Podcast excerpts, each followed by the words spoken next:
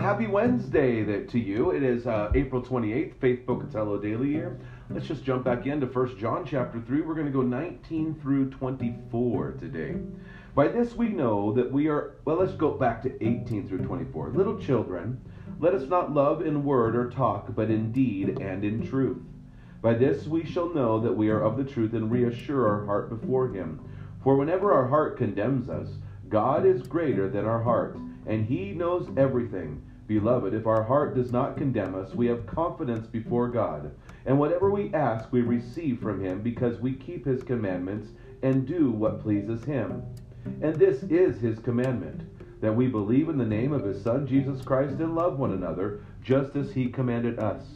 Whoever keeps His commandments abides in God, and God in Him. And by this we know that He abides in us, by the Spirit whom He has given us. Now there's a lot in here, right?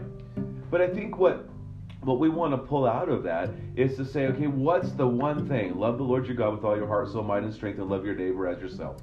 Uh, that's what Jesus replied, and that's really what, what the Apostle John is stating here. He says, when you do that, you know that you're abiding in the Lord. But you, the real assurance we have that we're abiding in Christ is the fact that He has given us His very Spirit, and we desire to help others above ourselves. And so, I want to encourage you today. Maybe you, uh, it's time to to write an encouragement note, send an encouraging text.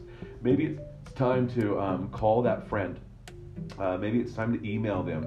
But ask the Lord, who can I encourage today? And I want to encourage you to do it.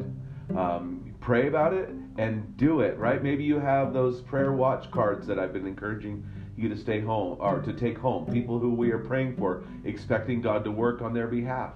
Maybe there's someone in the church that you just God's put on your heart. You want to encourage them in their faith. Don't hesitate, just do it. Anyway, may God richly bless your day. Enjoy Jesus. Go and share life.